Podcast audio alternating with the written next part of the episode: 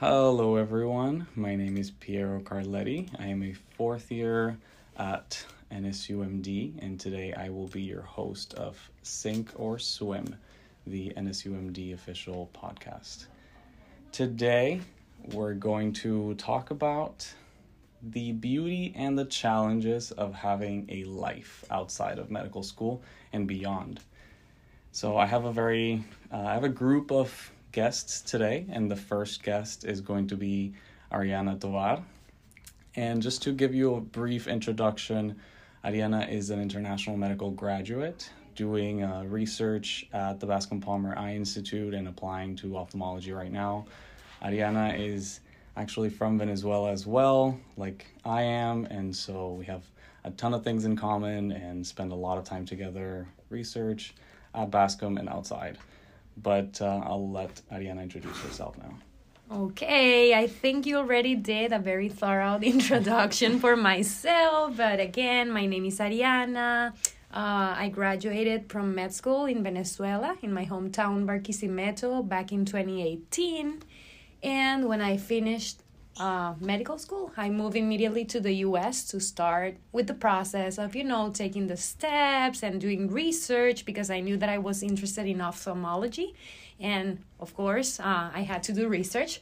So, yeah, my last four years of my life, I've been doing research. Actually, three. First year, I was only studying for step one, basically. Right, I know. Yeah, because it's a little bit different. We get trained a little bit, like training in Venezuela is a little bit different yeah. than training here in the US. So, I had to get well prepared to take the yeah. step. And I needed a great score to be able to apply for ophthalmology. So, I took the first year to only study for step one and then in 2019, I started doing research here in Bascom, which I've been doing for the last three years. Gotcha. First two years, I worked for uh, a cornea specialist, mostly doing basic and translational research, meaning that I was mostly in the lab, processing samples, cultivating fun. cells. Yeah, so much fun. the first two years. And then this last year, um, I've been doing more clinical research with another mentor, and well, that's pretty much the last years of my life.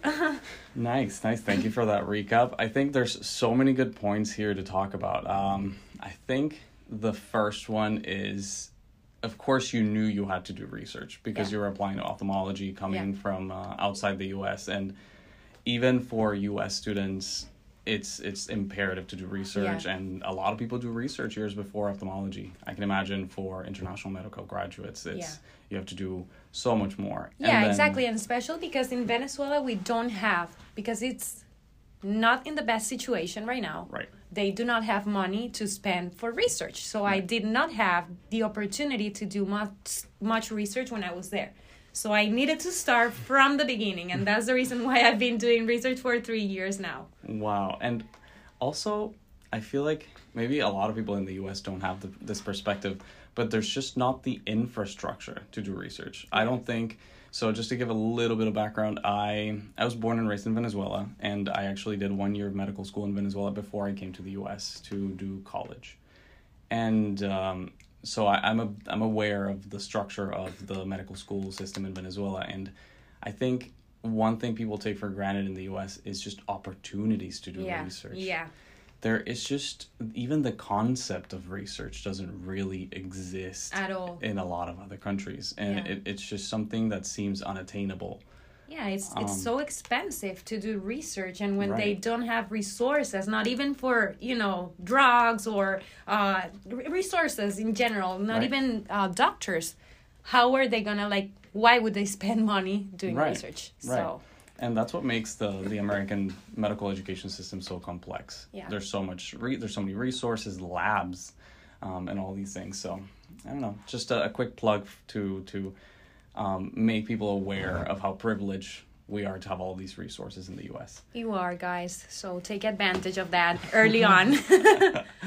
and then step one. Yes, I feel like it's so common for people to take a full year, even more sometimes. Yeah. To take step one. I didn't realize that until I came here and and uh, and realized that medical school in the U.S. is essentially like tailored yeah. to take step one. it's oriented towards taking step one. step one and step two as well. That's crazy, guys. Basically, step has shaped our medical education and not the other way around. Yeah. but topic for another day, uh, maybe. Um, so let's start at the beginning. So, what was your path to medicine? When did you know that you wanted to do medicine? So, I come from a family of doctors. Okay. Uh, both my parents are physicians. My grandparents were physicians as well. Okay. So it wasn't that hard for me to know that I wanted to be a doctor as well. I've been exposed to medicine my whole life. All the conversations while we were having lunch at home would be a, about, you know, my parents talking about their patients, their shared patients, because my dad is a surgeon, my mom is a gastroenterologist. So you can imagine Wow. that they shared a lot of patients. And well, of course, that's how I got interested in medicine in general. However, I did not like uh, their specialties. I would not like to be a general surgeon as my dad or a gastroenterologist. However, I like things about both professions. I like surgery because you get to operate, and I love that. Yeah. Same. Um, and on the other hand, with my mom, I saw how she built these long term relationships with her patients, which I also loved.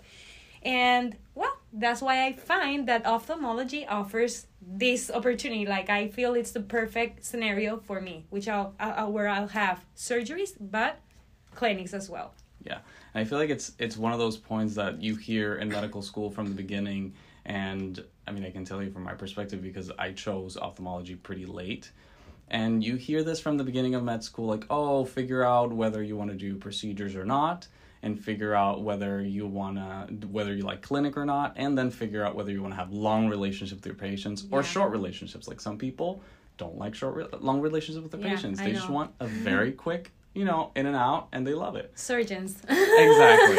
Exactly. That's And what my dad says. he loves about his profession. Like he saves lives and then bye. Never seeing you again.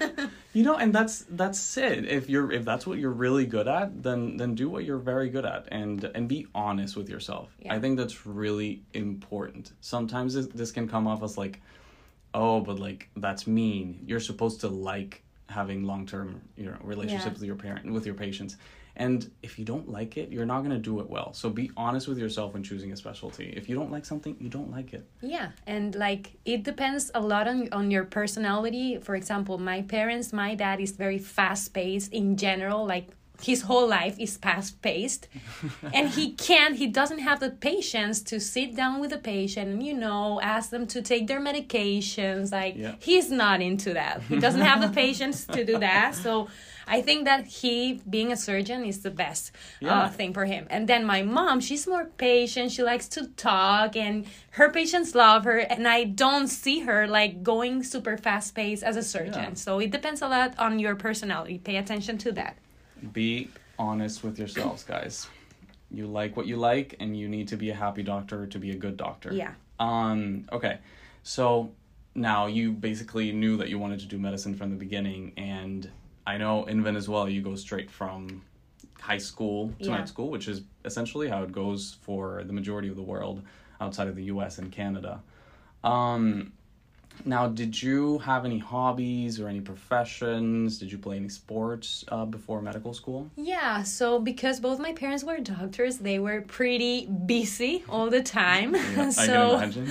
Yeah, so they had me in every single extracurricular activity that you can imagine. I was never at home. After I finished school, I was in a bilingual school. Okay. nice. Um, and we finished school at 3 p.m. And after that, my grandmother would take me either to my piano lessons. Uh, Oh yeah, I was in a school of music. I learned Okay. it was like a, um, you know, a formal program to study music. So I studied music for more than 10 years. I did piano for more than five years. Then I stopped when I got into high school because, you know, the schedule in high school was complicated. So I stopped that. And then when I was in the last years of high school, I retook piano lessons, but at Okay. home, not in the program anymore, but with a teacher that came home because I feel so relaxed when I'm playing the piano. I was stressed and I would go to the piano and um, I did that, and I also was in every single sport that you can imagine. I went to swim lessons at school. I played volleyball. I played basket. I was in the choir. I oh sang. God. Yeah, like and and everything you asked me, I I did it. Mm-hmm. Just Oh because God. my parents were so busy and they didn't want me to be or stay at home alone, you know. Yeah. And so when I came back at 7 p.m. or something, I did my homework and went and went straight to sleep because I was so tired, you know. I always joke with them and I tell them, "Hey, you didn't want me to be at home." but now I understand and I actually appreciate the fact Yeah. that they made me do all these things because now I can talk about anything. Right. You can ask me about anything and I'll I'll tell you I, I did that. That's awesome and kind of a, a different experience from what I had. Not not too dissimilar, I guess, but uh, in principle different. I I was the last of four. I am the last of four kids. I'm the youngest. And so my parents were pretty chill, if anything. they didn't really enroll me in anything. They they were like, "Do you want to do anything? You do it if you want you know, to. I if feel you don't that's want to, I feel don't." that's something that happens with the last kid. In my case, I have a sister, and she did whatever she wanted with my parents. Like, if she didn't like piano lessons, she's like, "I'm not doing it anymore." And they were like, "Okay, what do you want to do next?" For me, it wasn't like that. I was forced to do it. Like, I was required to do it. Oh my god.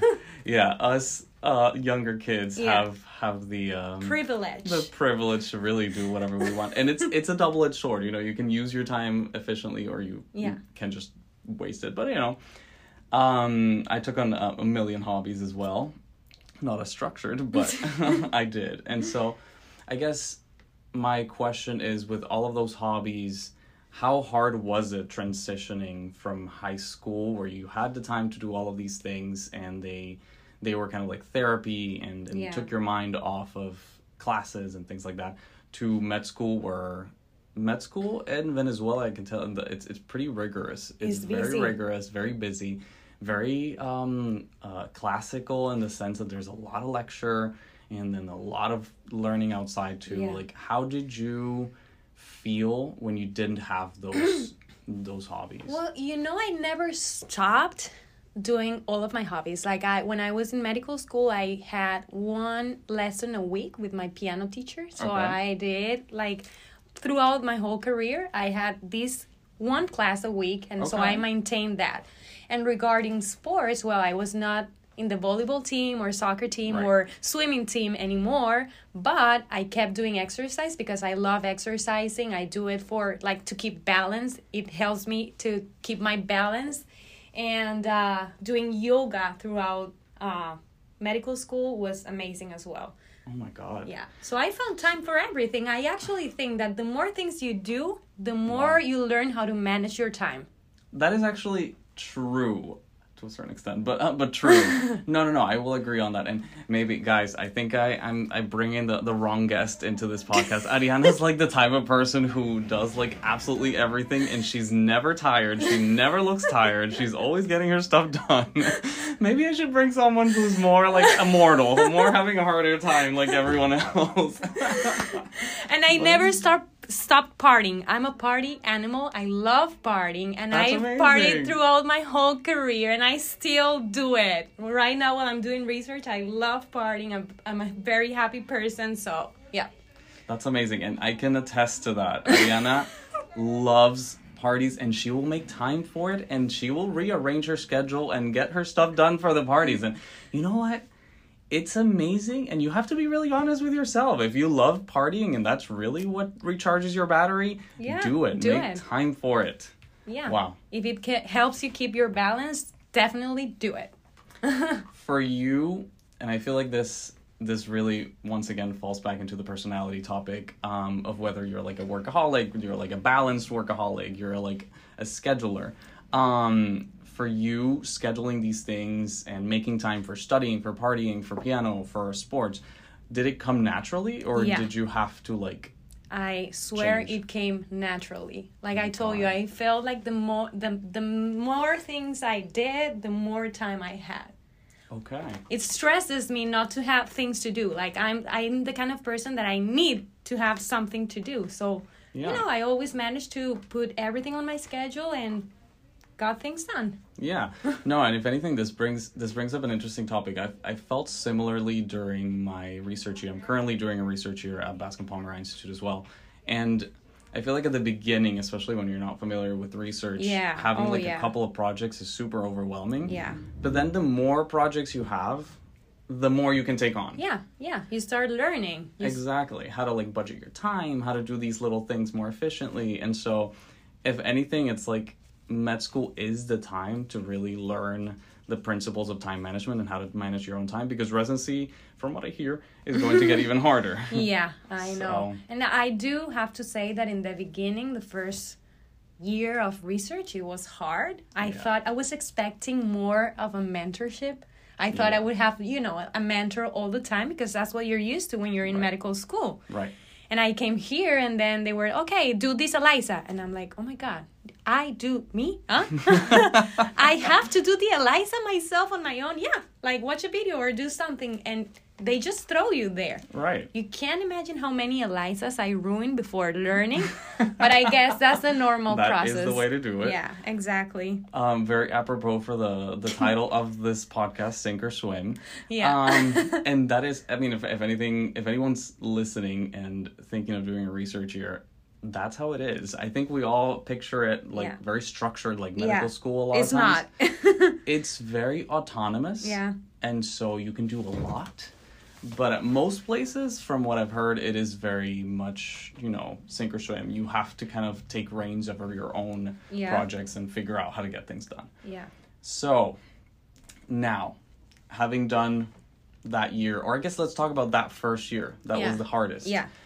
During that first year, were you able to sque- still squeeze in like parties and and some like sports and, and activities that you enjoyed? Yeah. Definitely. I and I was even studying for step two. Oh my god. Yeah. I was studying for step two. Oh I, Oh my God. I do have to say that I found step two more difficult than step one. Thank you. Yeah, but because. I was doing research, I told you that when I was studying for step one, I was just studying. Right. However, when I was studying for step two, I had so many things to do here in the hospital, in the lab, that it was very hard for me to study for step two. But I managed, like, exercising for me is like, it's part of my life. I don't Yeah. like, if I finish at 8, I at 8 p.m. go to the gym, run at least 30 minutes, and that's it. But I like, I try to keep on doing it Yeah. regardless of how busy I am. And then the party part, I must say that I like stopped a little bit. I decreased the level of partying, but I mean, I would have my party every Right. like every once in a while, you know? And maybe another lesson here is decreasing it while you get your things straight and your Yeah. life in order is not the end of it and is a good thing. Maybe, okay, let's decrease it. Let me get my life in order. Let me understand what my new schedule is about and Yeah. then I can I can reconnect Take- with yeah. all the, those those hobbies. And uh yeah, that's that's a good point also of exercising and making it essentially a part an integral part of your life. There Yeah. have to be, I guess, non-negotiables. Exactly. And to be honest, it may sound super superfluous, but for me, is watching movies. Um, I enjoy watching movies. I actually, you know, I relax. I have time um, for. I, I recharge my batteries. Basically. Yeah. I feel like you have to uh have an activity where you can stop thinking about medicine. Yes. That's the whole point. yes. Either it's uh watching movies or going for a run or whatever makes you happy, Yeah. you need that time. Yes, I agree, and I think, yeah, that's actually probably one of the hardest things to do um, during the first couple of years of medicine here in the states because, and and one thing I can, just to quick make a quick like contrast comparison uh, between med- medical school outside the U.S. and medical school in the U.S. Outside the U.S., like in Venezuela, for example, I can tell you is very academically rigorous, Yeah. very acad- and very time consuming Yeah. but there aren't all of these like extracurricular requirements that you have to that you feel pressured to that you're like okay you have to do volunteering you have to do research you have to do you have to do leadership activities there this this does not exist and this can add a lot to the stress um, load and so during the first couple of years i think one of the biggest things to manage my stress was just finding activities that truly made me not think, Think about this. it. Yeah. Yeah. Um, okay. Now, another big, big topic during medicine is relationships. Okay. Relationships are difficult because relationships take time. Yeah. You know, it's a two way street too. Did you have a relationship during med school? Yeah, so I got with my ex boyfriend now when I was in the fourth semester. So he was basically with me the whole career. Okay. I graduated and we still like were together. Okay. Uh, we were together for seven years and then I left him to come here to the US. Okay. and that was the end of that story. But yeah. Priorities. Yeah, priorities. Right. Like you have to put yourself first. Yeah. It might sound, you know, a little bit uh, greedy, but that's the yeah, truth. it's, yeah. it's, it's That's the, the truth. unvarnished truth. Mm-hmm. Was this person in medicine as well? No, not at all. I've never have a boyfriend that is related to healthcare at all. Okay. Did you feel like that, or it, still because um, so I don't know if you want to just, but Arianna's in a in a relationship Yeah, right now as well. and he's not a doctor either. exactly. So, do you feel like it helps that this person's not in in healthcare, or do you feel like it's You know, it I makes it worse? I've seen both scenarios. At home, my parents both doctors, and they got like they get along so well, right. and that's that works for them. Uh, for me, I don't know. I haven't just met anyone that I like. I don't know. Uh, but I feel like, yeah, I like to have time and talk about things that are different from medicine. Right. And if you have, if is if your uh, maid is in the healthcare industry, that's all you're gonna be talking about. So I That's think I true. prefer to keep it like this. but I've seen true. both worlds, and I mean it depends on every person. Yeah, yeah. No, same here. I'm uh, I'm married. I'm in a in a long uh, relationship now, and uh, my spouse is also not in healthcare. And I think it's so hard to say when I actually have never been with someone in healthcare, but I feel like being in healthcare, yeah, I, I'm the type that like loves medicine and I love talking about medicine, and so I think it would suck me into that Yeah. circle of always talking Too about much. medicine. Yeah, yeah. And it would probably be bad. Like when you go and you like get together with your medical school friends and you invite your spouse, I guess that's horrible, He because hates going. I know all we it. talk about is medicine, medicine, medicine, medicine. Yes. The cases what we saw in the hospital. Oh my god, I saw this, I saw that, and they get bored. I know. so if that was the case like you if you're in a relationship with someone in the healthcare system that's all you're gonna be talking about Yeah, all yeah. day Unless day. you have a really strong will and Yeah. you really set some boundaries, it's it's, it's hard very it's hard difficult. it's hard very- On the flip side, I feel like in medicine, medicine is so different from all the other industries and Yeah. like you know education paths. Um, and my friends who are not in medicine, like recently, I was telling one of my best friends who's not in medicine about like interviews, and uh, and I was like, oh yeah, I have this interview from like twelve to six, and she was like, it's six hours long. And I was like, yeah, that's that's pretty much what yeah like all of them everyone are everyone gets impressed and everyone's like, why does medicine always have to go so hardcore and take up like all of your time, space, and energy? And I was I like, I guess that's true. i know Medicine is so different from all the other industries that it's difficult to understand that. that Yeah. And uh, I think that has been my biggest challenge Yeah. because sometimes it's just like, okay, how do I convey that this is important yeah and I perhaps don't want it to be this way, but that's the way it is, and I just have to go with it, Yeah. which sucks. But then on the flip side, I do enjoy the fact that like I don't think about medicine when I'm out, exactly you know, with my husband. exactly Um, and then my last question, and because I love your dog, pets in med school. I think we have slightly different experiences, so I want to share.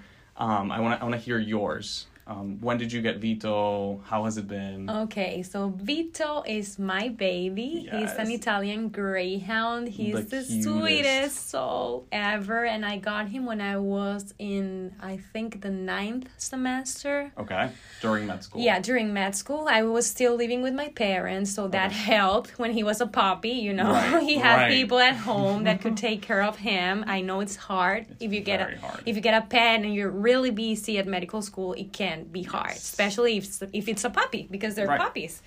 Uh, but I would take Vito with me to classes. Oh my god. Yeah. no, you I, didn't. I did.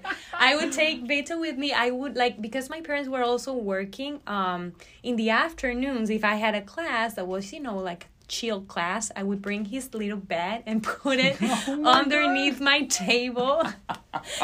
I even took him to uh, clinics. Oh At God. the end of the career, when I was in the last year of my career there, we had to go to this like rural ambulatory and I felt bad of leaving him the whole day alone at right. home because my parents were working. Yeah. And I asked my internal medicine teacher, "Hey, can I bring my dog?" and she was a dog lover, so she was like, "Yes." And actually, he ended up being like the you know, the emotional support pet in the clinic. I love that. That's it probably was, why he's so sweet. Yeah, he's the Aww. sweetest. And well, after I moved to the US, um, actually my ex-boyfriend brought it to me because yeah when i moved i didn't know where i was gonna live so you know i have to make arrangements bef- right. before bring him him to here to the US. I had to make sure that the place I was gonna rent allowed pets, whatever. Right, it's really hard. So yeah. I, you know, I did all that, and then my ex boyfriend did this last good thing for me, which I will forever, forever be grateful for. And he brought him to the US, and he's been here with me ever since. And then when I was studying for step one with Kaplan Medical. I brought Vito with me. Oh my god. yeah, so he's basically he's a doctor already. He's trained. Oh my god. Uh-huh. Oh my god. And so I took him with me to Kaplan, and he, as I told you, he's a doctor already. Like he took he took steps with me. so Vito can help uh, can help someone stay uh, step study for step one if anyone needs help. Yeah. he has gone through all of the Kaplan courses. You don't have to pay for them. He knows it. yeah. How about Clara? What's your story with Clara? So Clara is my sweet baby. She is a uh, one year old dachshund, a long haired dachshund. She's the cutest thing on earth. Yeah. But she was definitely a troublemaker oh when she was my. a puppy. so I could definitely not take her to classes or, or clinic or anything like that. And so I think one of the reasons is I had a I had a dog when I was uh, growing up in Venezuela, okay. and uh, I left him with my parents when I came, and so I always had that ache of like I want a dog, I want a dog, I want yeah. a dog. College was like not the best time. Yeah, no, definitely, definitely not. Not the best time. um, then after college, I was working and I was kind of like getting my stuff together. I was moving a lot, and so also not the best time. Yeah. And then at the beginning of medical school, everyone was like, "Oh, don't get a dog during medical school; it's so hard." And so I listened. I shouldn't have listened, but I listened. and then during my research year, I was like, "Okay, I'll get it during my research year. I'll have time." Also wrong. um, but if anything, this is proof of what Arianna was saying earlier. Of like, the more you have to do, the more you know, the better you get at doing it. Yeah. So she was definitely very difficult at the beginning because they require a lot of time. Yeah. And they have a lot of energy. They have so much energy. I was even even with the help because um, my husband works from home. Even with that help, it was really difficult yeah. because dogs do require a lot of a lot of time and a lot of your energy yeah. walking them, playing with them, and so um, now after years, when I'm getting to the point of like um, basically feeling like she is a support and and, and really helpful. And uh, i love getting home and seeing her and, and it's i would love to have done this earlier so that i would get this kind of support during the hardest times of medical school. But yeah basically now i'm i'm really happy that i that i got her because I mean, it's just getting home and feeling that happiness. In the that, end, oh. the best decision. Like I would recommend if you can yes. have a dog, they're your best friend, like your support team. Yes. Whenever you come back super tired or sad or angry, they're always waiting for you, yep. happy. You know, it's impossible to be angry with yes. when they're around. So Yep. The only caveats are make sure, you know, the first year is going to be a little tougher. Yeah. And make sure you have some support around you. Like if you can't walk the dog, maybe have someone, you know, who can quickly come in and, and, and yeah. give you that help. But it's but, worth it. It's, worth, it's worth it. it. Everything is worth it. 100%. All right. So this is the end of this part with Arianna thank you so so so much for giving us your insights into your no, crazy good you. time management thank you for having me and uh, let's see the next episode who we bring on board. Bye-bye. Bye. Okay, guys, we are in this second part of the episode about the beauty and challenges of having a life during medical school and beyond. This is Piero again, your podcast host for today. And my second guest is Sofia de Arrigunaga. I don't think I can even pretend to try to say that in, in English. But uh, just quick, super brief intro. Sofia is an international medical graduate from Mexico, and she is currently at Bascom Palmer doing a research here with a giant in ophthalmology, Dr. Carol Karp. And uh, so I'm going to give the floor to you, Sofia. Hi. what do you want me to say?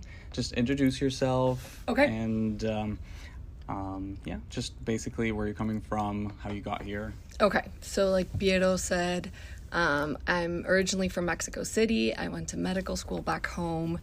And then once I finished medicine, I had always had a sort of a curiosity for public health, and I wanted to pursue that. And I knew that if I went straight into residency, I probably wouldn't take the time down the line to give like dedicated time to studying it.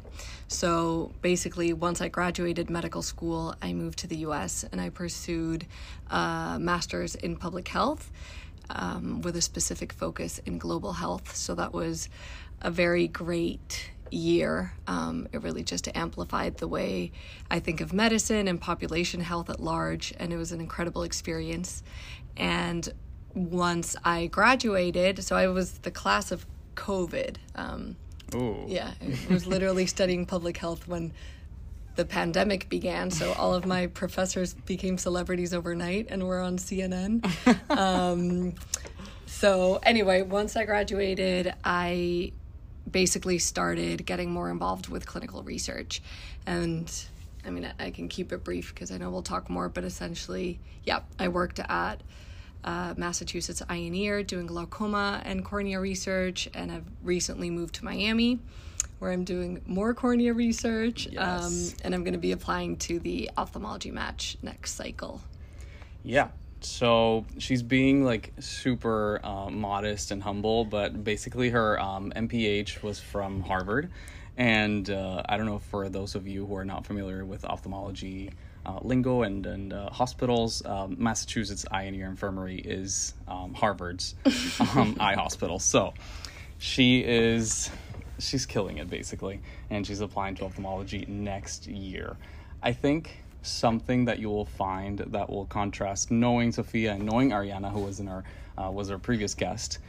You'll find some contrasting uh, themes. Sofia and Arianna are both just like killing it and and great at what they do.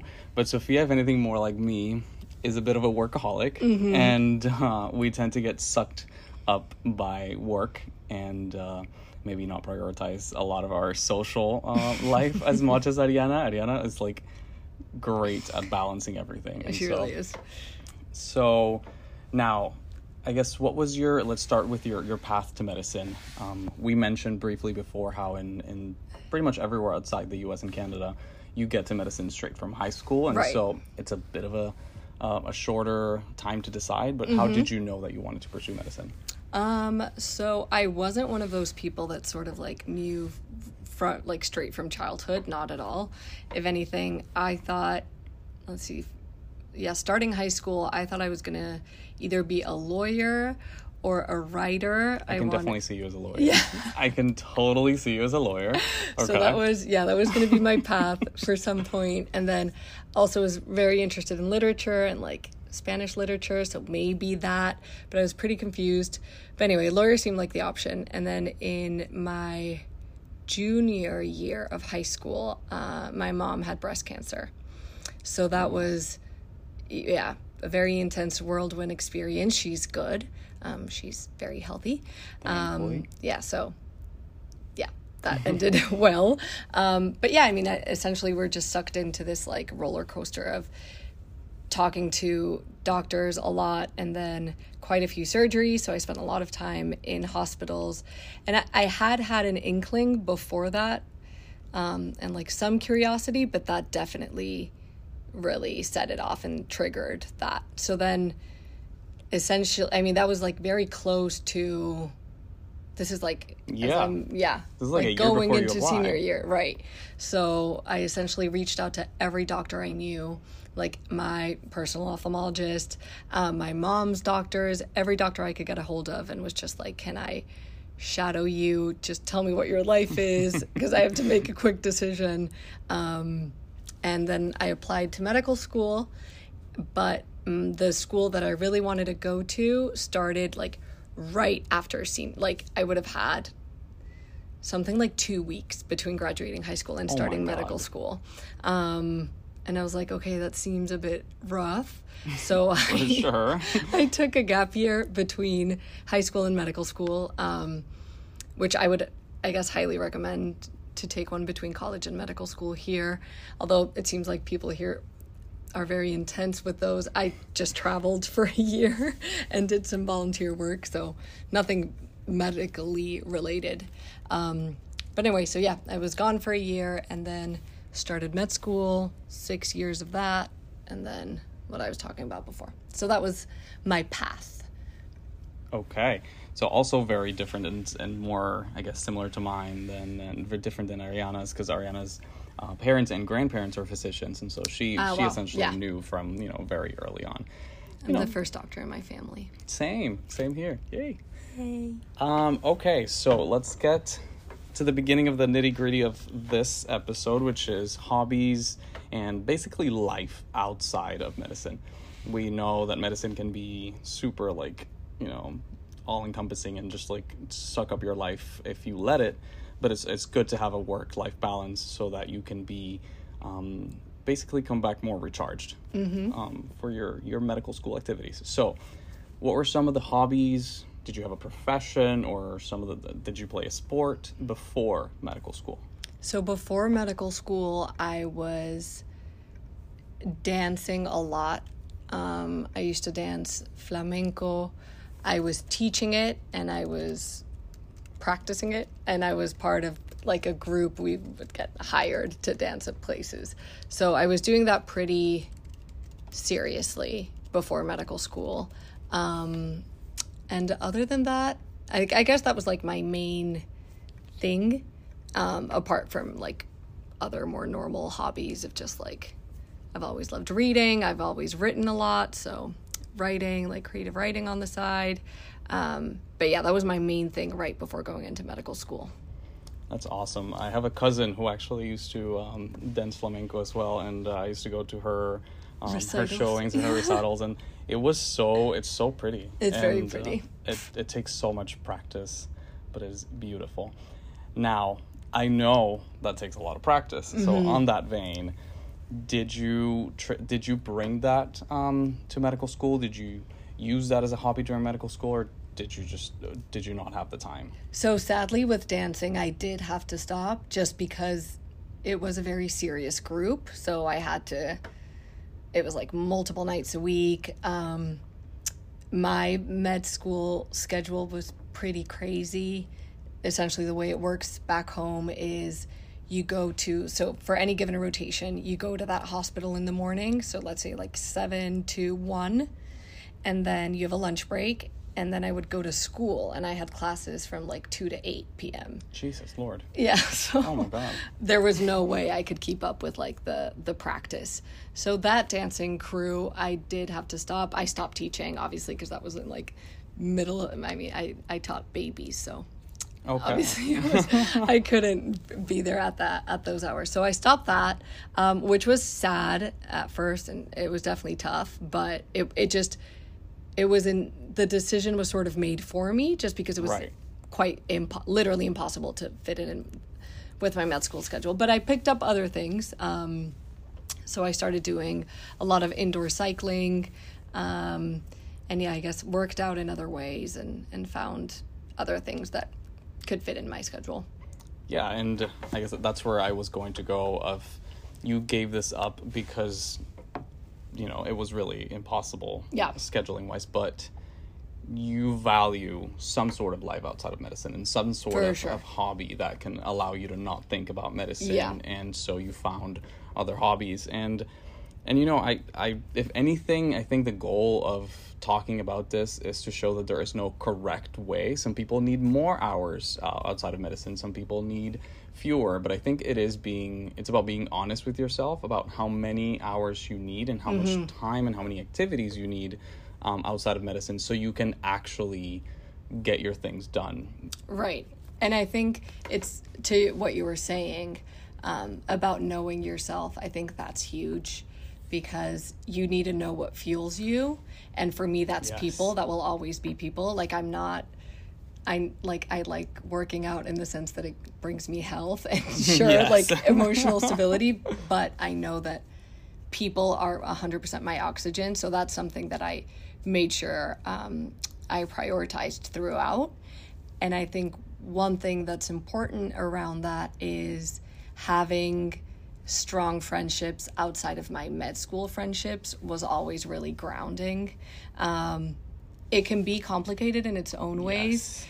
in how, I don't know, you just came back from like a very intense day at the hospital and saw some like really just awful things. Yes. Um, and you're carrying a lot, and maybe if you go to your non med school friends, I don't yeah. know, some talks may like I don't know. You're just you you're you're coming into it with a very heavy mindset. So there's some adjusting around that.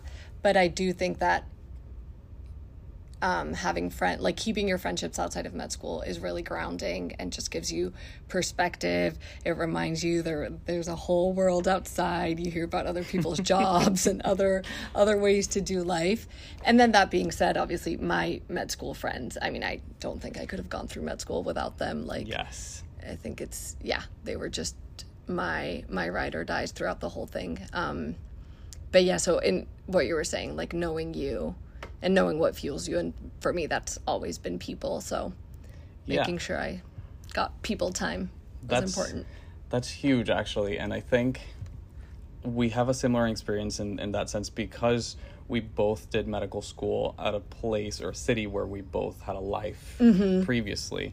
Right. So I'm in uh, Miami, in the Miami area, and so I had been living in Miami for a few years before I started started medical school, and so I had friends here. I had a life. I have you know a relationship. Right i guess that's different here where people usually move for med school. Right but it is so important. If anything it shows how important it is mm-hmm. to keep those connections alive. I think it gives you a balance because you know inevitably whenever you're with your fa- your med school friends you're going to talk about medicine related things mm-hmm. or med school or residency or you know what's that next test that you're going to take that you're all scared of. And um, and you do need a little bit of an escape from that world. Yeah. Um, and also, I I find it quite sobering to talk to a lot of my friends who are not in medicine and just you know they ask they, they're very they're genuinely curious about my life in medicine and so they ask a lot of questions and it's so interesting when they are like that is insane. And, that oh, makes no sense. Awful. Yeah. Yeah, yeah. It just shows you how like intense medicine can be. Right. And, and I think that helps with not normalizing certain things. Yes. I mean, I know that a lot of things we don't have a choice in. Obviously, like you're not you're assigned a call schedule and that's just it, period. but it does help to talk to people for whom that is so foreign yes. that it's just like they're shocked. I mean, it's like the one of the Glaucomflecken where he like explains what a golden weekend is. Oh my god, yes. To someone outside That's of medicine, and they're one. like, "So a weekend?" Like, and the, and yeah, I mean the fact that we're like, we never get a weekend. Um, but yeah. Anyway, so friends in med in med school and outside of med school. Yeah.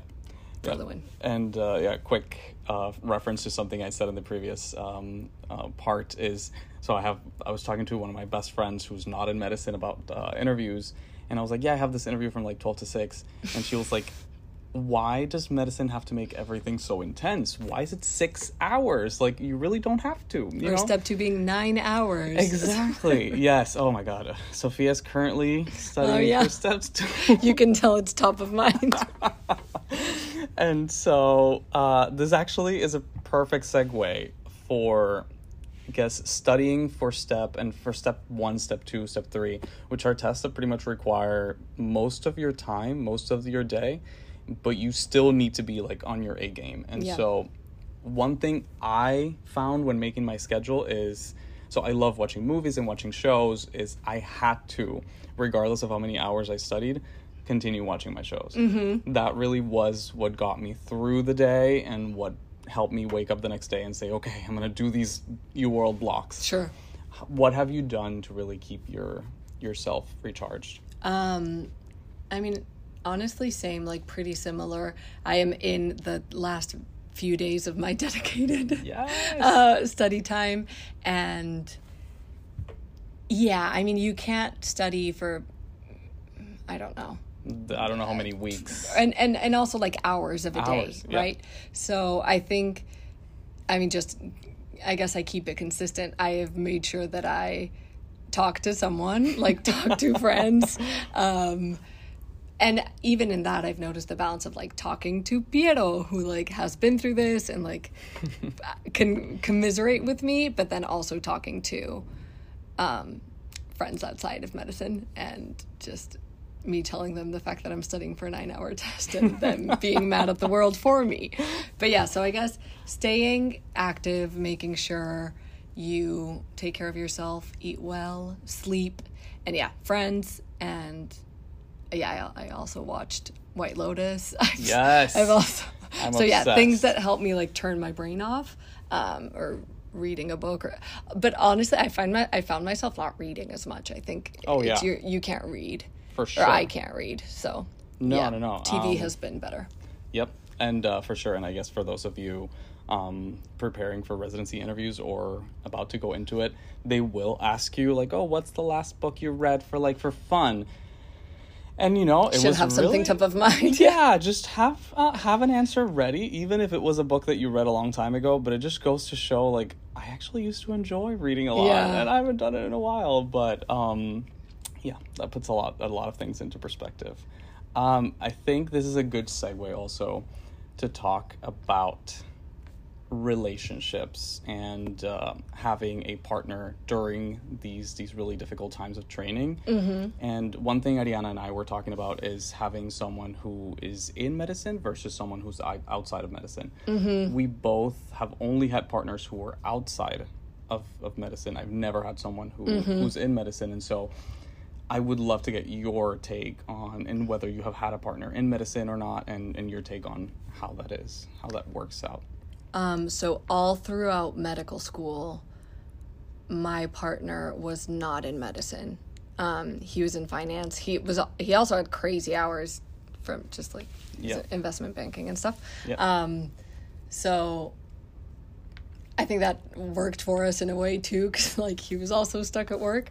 Um, but yeah, I mean, to in the same way that sort of extrapolating the friendship experience, I think.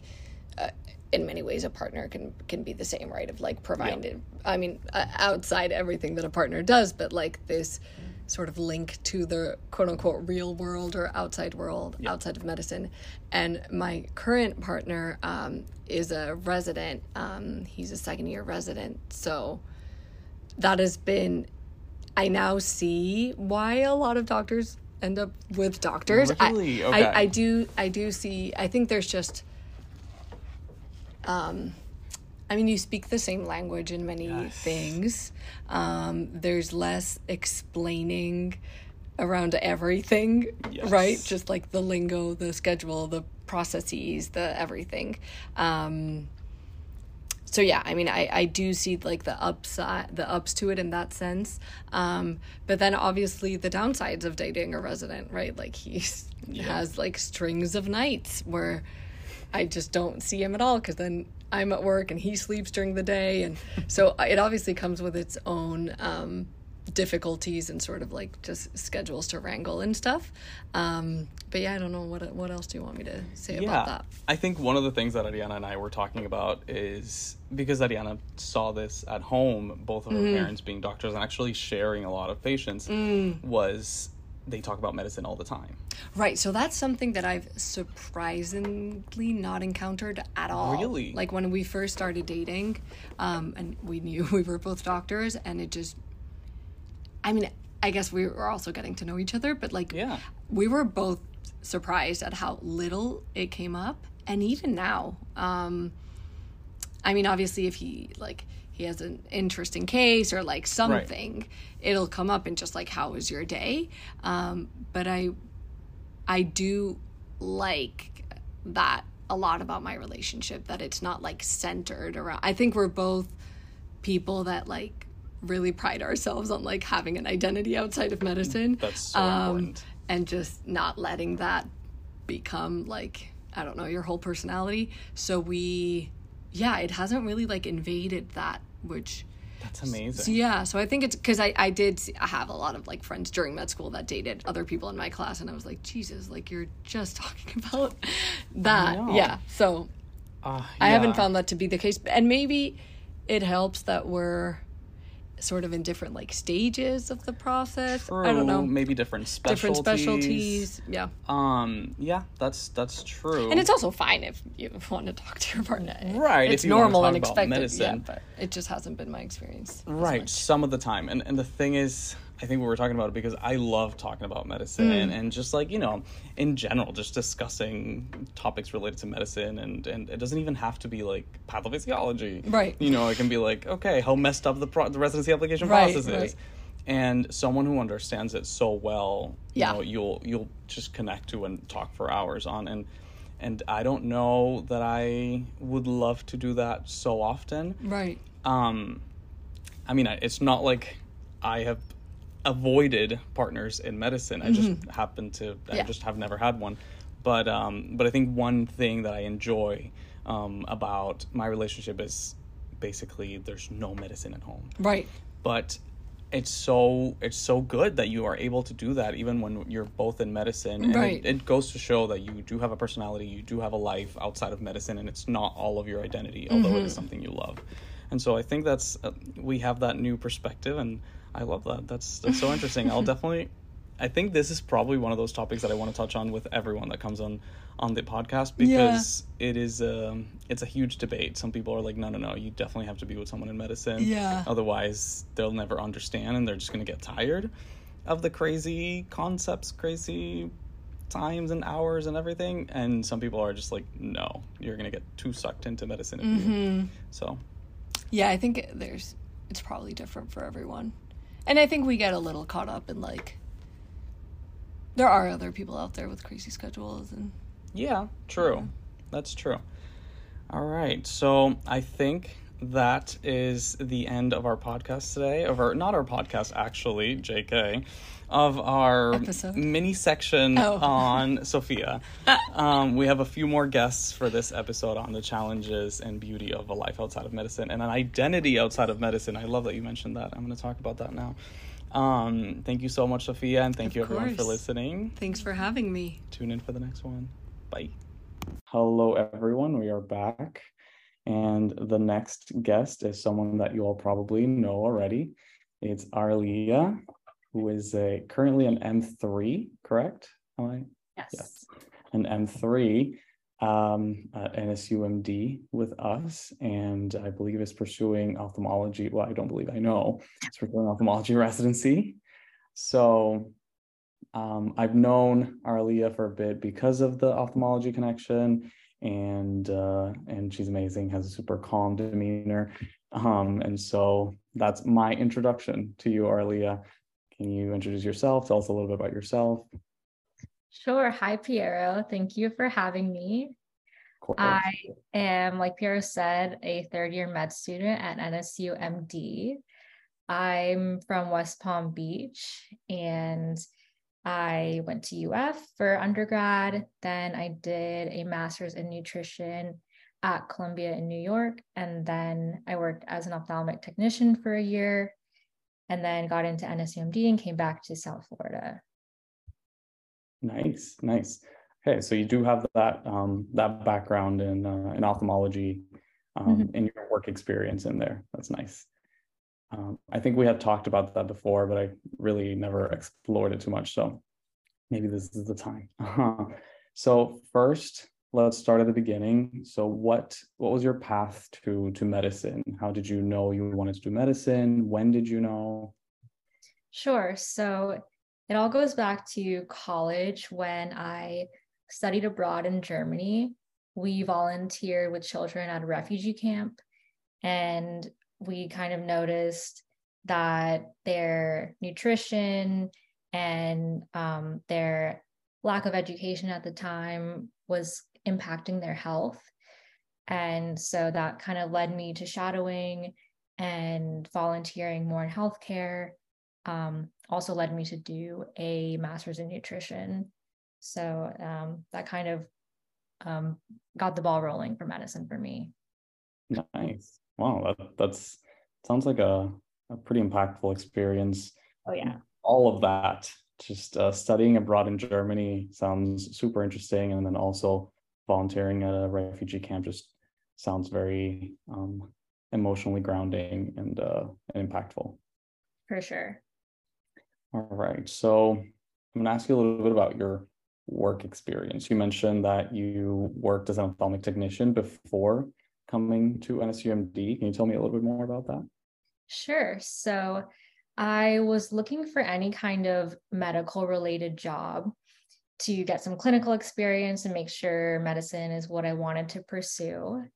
And I didn't hear back from many offices or um, jobs that I applied to. So I printed out my resume and just walked into the office and the doctor was like, Did we schedule a meeting? And I was like, No, but I saw your job posting.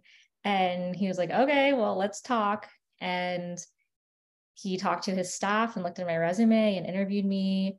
And then the next day I got the job. So that was super exciting. And it was um, like a five minute walk from my apartment. So it was great. Um, and so then he trained me on the job and we did uh, dilation. We use the tonopen to get pressures. Um, we did OCTs, and I slowly learned how to refract and write glasses prescriptions. So um, I learned a lot, and I also scribed for him. So I learned about some common pathologies, and uh, it was a really great, enriching experience that definitely uh, made me really interested in ophthalmology. That's awesome. Oh my God. That's going now that I hear more about it, it's going to be super useful for your rotations to already have that that bit of background. Just to give a little bit of background, um, when I decided to do ophthalmology or to pursue ophthalmology, I had zero background. And so I was like lost during my first rotation. I was like, what's a tonopen? What's pressure? Um, so I'm sure you're going to be a rock star during your your rotations, and uh, we can talk more about that later. yeah, thanks. And, I'm definitely gonna have to brush up. It's been a couple years, but that's great that you um, learned everything that you know in medical school. That's a totally different experience that can be appreciated. Yeah, yeah, yeah, for sure. And you mentioned that your job was five minute a five minute walk away. So I'm guessing that was in New York. Yes. You know, we don't we don't do walking in Miami. yeah, one reason why I really miss New York. I love just being able to walk, um, pick up a coffee, and go to work in the morning. Yeah, no, I, I agree, and that's I think that's a or not. I don't think I know that's the reason why I live I live on the beach, mm, um, mm, South yeah. Beach. I think you know out of Miami, maybe Brickell's becoming a bit more walkable, but I mm-hmm. think out of all the the main like Miami neighborhoods, the beach is probably the most walkable. Yeah. Yeah, there's tons of stuff around there. That's a great location to be. Exactly. Exactly. Okay. So now with this work experience coming into medical school, so you had already had like kind of a real um, real life job or a, a, you had some real life experience what are what are some of the, the hobbies and, and other activities that you enjoyed or professions that you had before or even uh, did you play any sports professionally before coming into medical school? Mm-hmm. so it actually also goes back to germany. We um, didn't have a very wide selection of cuisines. Um, i mean i love german food but also got pretty homesick for um, like Sri Lankan and Trinidad food. And so my roommate and I started cooking. And then I continued doing that when I came back for my last semester of college. And um, growing up, my mom always was such a chef, um, but I didn't really start cooking until college. and I moved to New York and then got so much exposure to so many different cuisines and ingredients and farmers markets. Um, that was a huge impact on me. And um, I just continued cooking and then came to med school, um, posted on my stories. And then recently, my friends and I were like, you should make a cooking Instagram. And I was like, okay. And so I just do that as like a hobby. Um, I don't have like a ton of followers or anything, but um, every time that I cook, I'll post it like as a picture or a story, and then people will ask for the recipe and kind of engage. So that's been really fun. Okay, let's give you a shout out. What's the what's the app? Drop the app. It, yeah, it's at Araliya Cooks, A R A L I Y A C O O K S. Nice. Okay, I'm following you now. And this looks amazing, actually. Oh my God. Okay, love it because we, we share this passion. I'm also um super super into cooking i think oh really similarly growing up in an italian family um cooking was pretty much like a like a bonding activity with all my family and uh, my grandma used to cook for all of us usually or my mom during like birthdays and things like that mm-hmm. and uh, and always you know cooking with her and like her teaching us how to shape the the pasta was was kind of a, a bonding experience. so fun, and then you get like amazing pasta after. So pasta is like my main thing, and so I I probably that's that's the main hobby that I really tried to bring into medical school. Um, that is basically like therapy to me. So yeah, pasta is hard to make too. I made I tried it once and I was like, wow, this is harder than it looks. Why? Okay, tell me, tell me. Let's troubleshoot it now. I love pasta making, and it is actually a tough uh, dough to deal with. I will say it's not your typical dough. It was the dough. I think when we cooked it, it was too wet. I was like, why is this like very sticky? And then it was also too thick. I didn't have like a pasta roller, so we tried to hand roll it, and it was way too thick and yeah. just like not great texture. Hmm. Okay. So probably the the stickiness or the wetness after cooking is probably because the the dough itself was too wet. So I think that's probably the hardest part about making pasta. Um, not us derailing the conversation here to talk about pasta, but love it. Um, the the dough is like a really dry dough. Okay. I think if you're used to making like bread or, or things, other flour based doughs, you're going to be like, what is this? It's like a rock. Um, and so that's it's supposed to be like extremely dry. Um, and uh, but we'll we'll make pasta some other time and and uh, and we can you know go yeah. through at least the steps that I follow. Um, yeah, I'd love to learn. And uh, and yeah, I mean, shaping it with the the rolling pin is really hard. Yeah. I I use a rolling pin actually. I don't I don't like the pasta machine. I use a rolling pin in, in a in a wooden board, but it's it's like a pasta rolling pin. So it's like four feet long and on a board, and so it gives you like more of a pressure, uh, like ability to put a lot of pressure on the dough. Whereas yeah. like smaller rolling pins, it's really hard.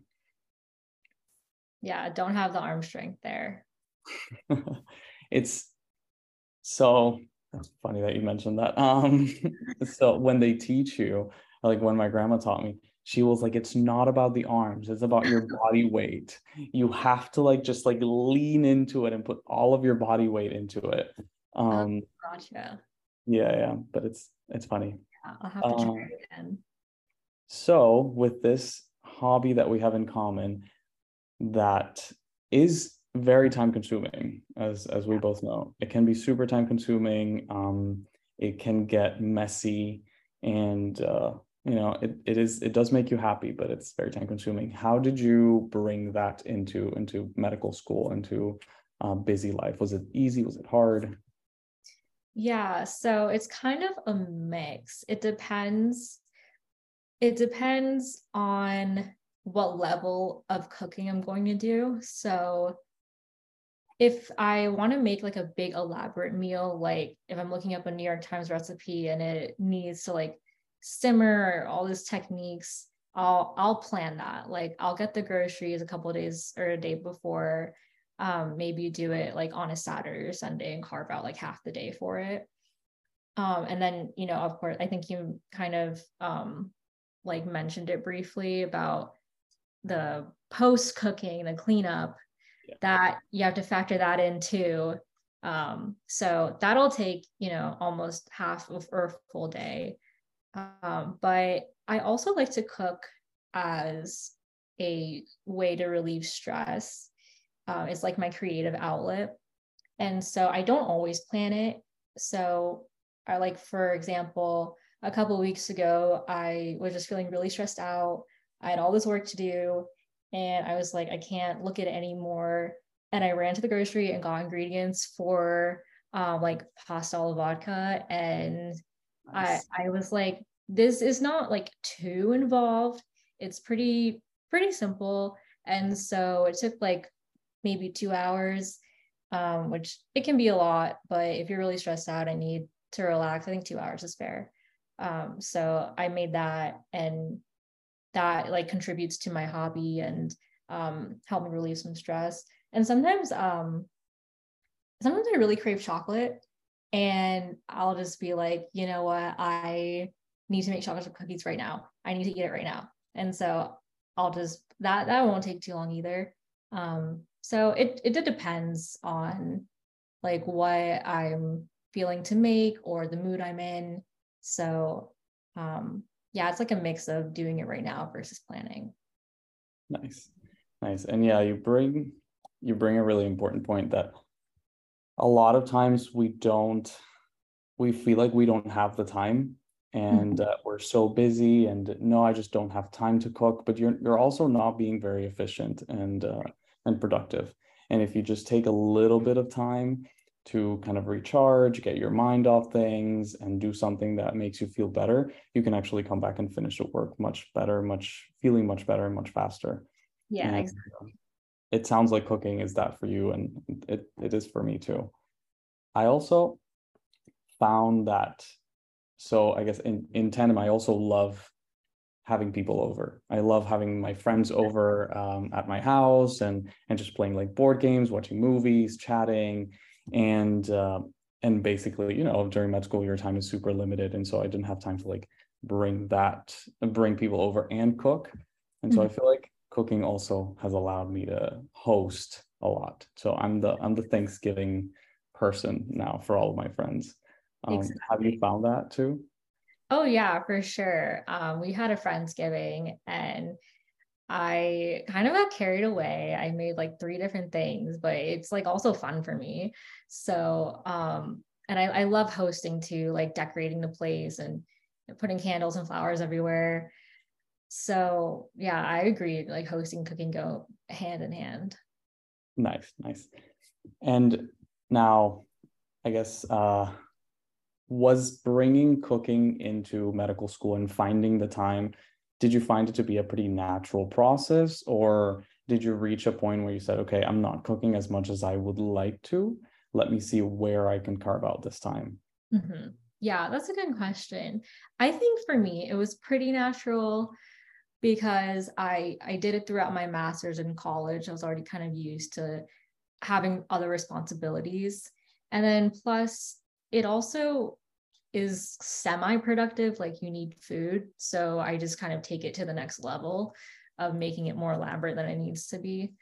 But i don't think that um, it was it was really tough to incorporate it during med school. I i have to say i don't do as many elaborate dishes as i did before med school. So i think that that that did have to be a little bit of a sacrifice um, but I do do it enough that I don't feel like I'm depriving myself. Okay, gotcha. And I guess this is I, I don't even know the answer for me because I feel like it's kind of been too long, but which year in med school have you felt like has limited you the most in terms mm-hmm. of finding the time to cook whatever you want? Really good question. I would have to say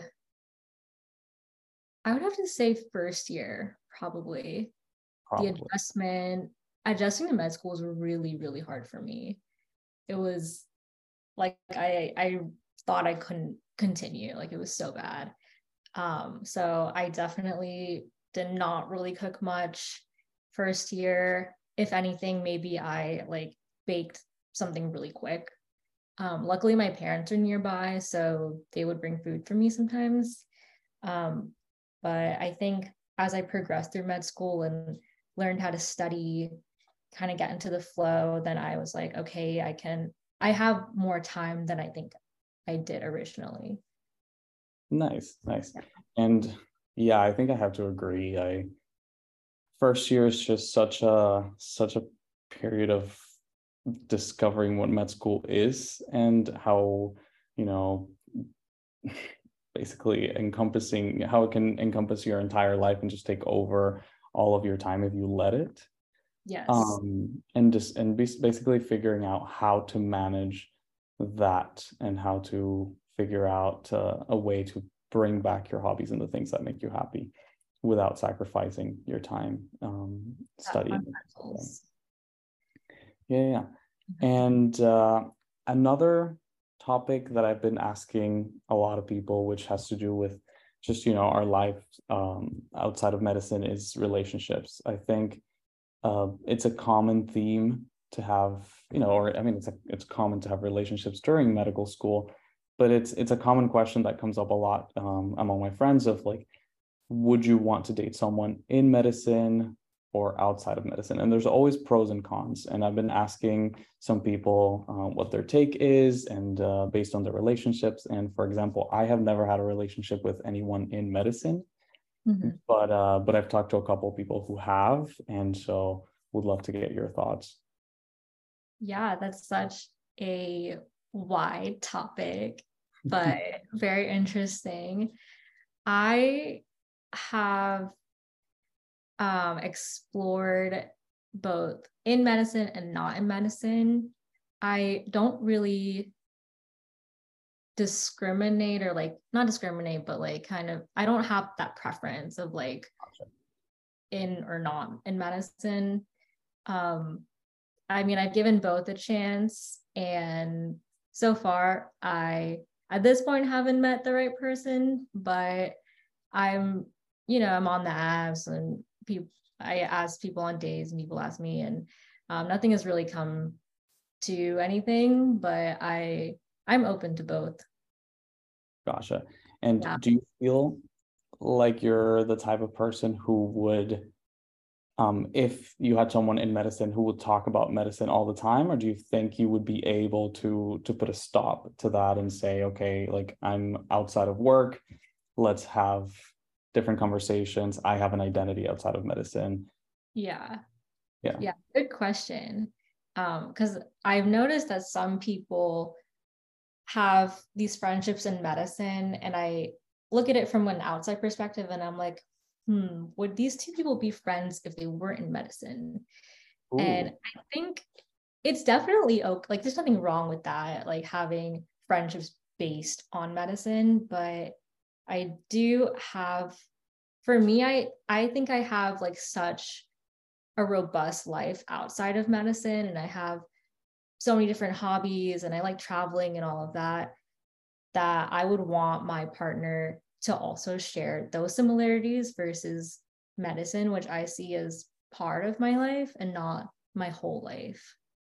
Gotcha. Yeah, I think we're pretty pretty aligned there and uh but like you said, I have seen I've seen both sides. I've seen, or all of the, I, I, guess all of the sides. I've seen people who have, well, I have a partner outside of medicine. I've seen people who have a uh, partner in medicine and talk about medicine all the time.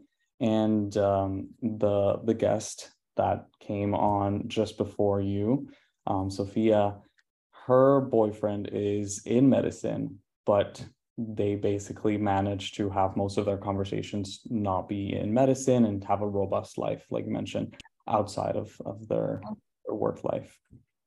So I guess it's a matter of balance and uh sure. and yeah, really yeah. finding that um that balance of talking about medicine and having the the the joy that it brings, but also making sure it doesn't take over your life. yeah, I think that's an interesting point. Like it makes me think of some people's preference of wanting to talk about medicine all the time and maybe that kind of relationship would work for them if like they were talking to their partner about medicine um, but for me it's just not that yeah and i think don't get me wrong i mean i love talking about medicine but i do think that even for the people who love talking about medicine the most it comes to a point where um, there has to be more.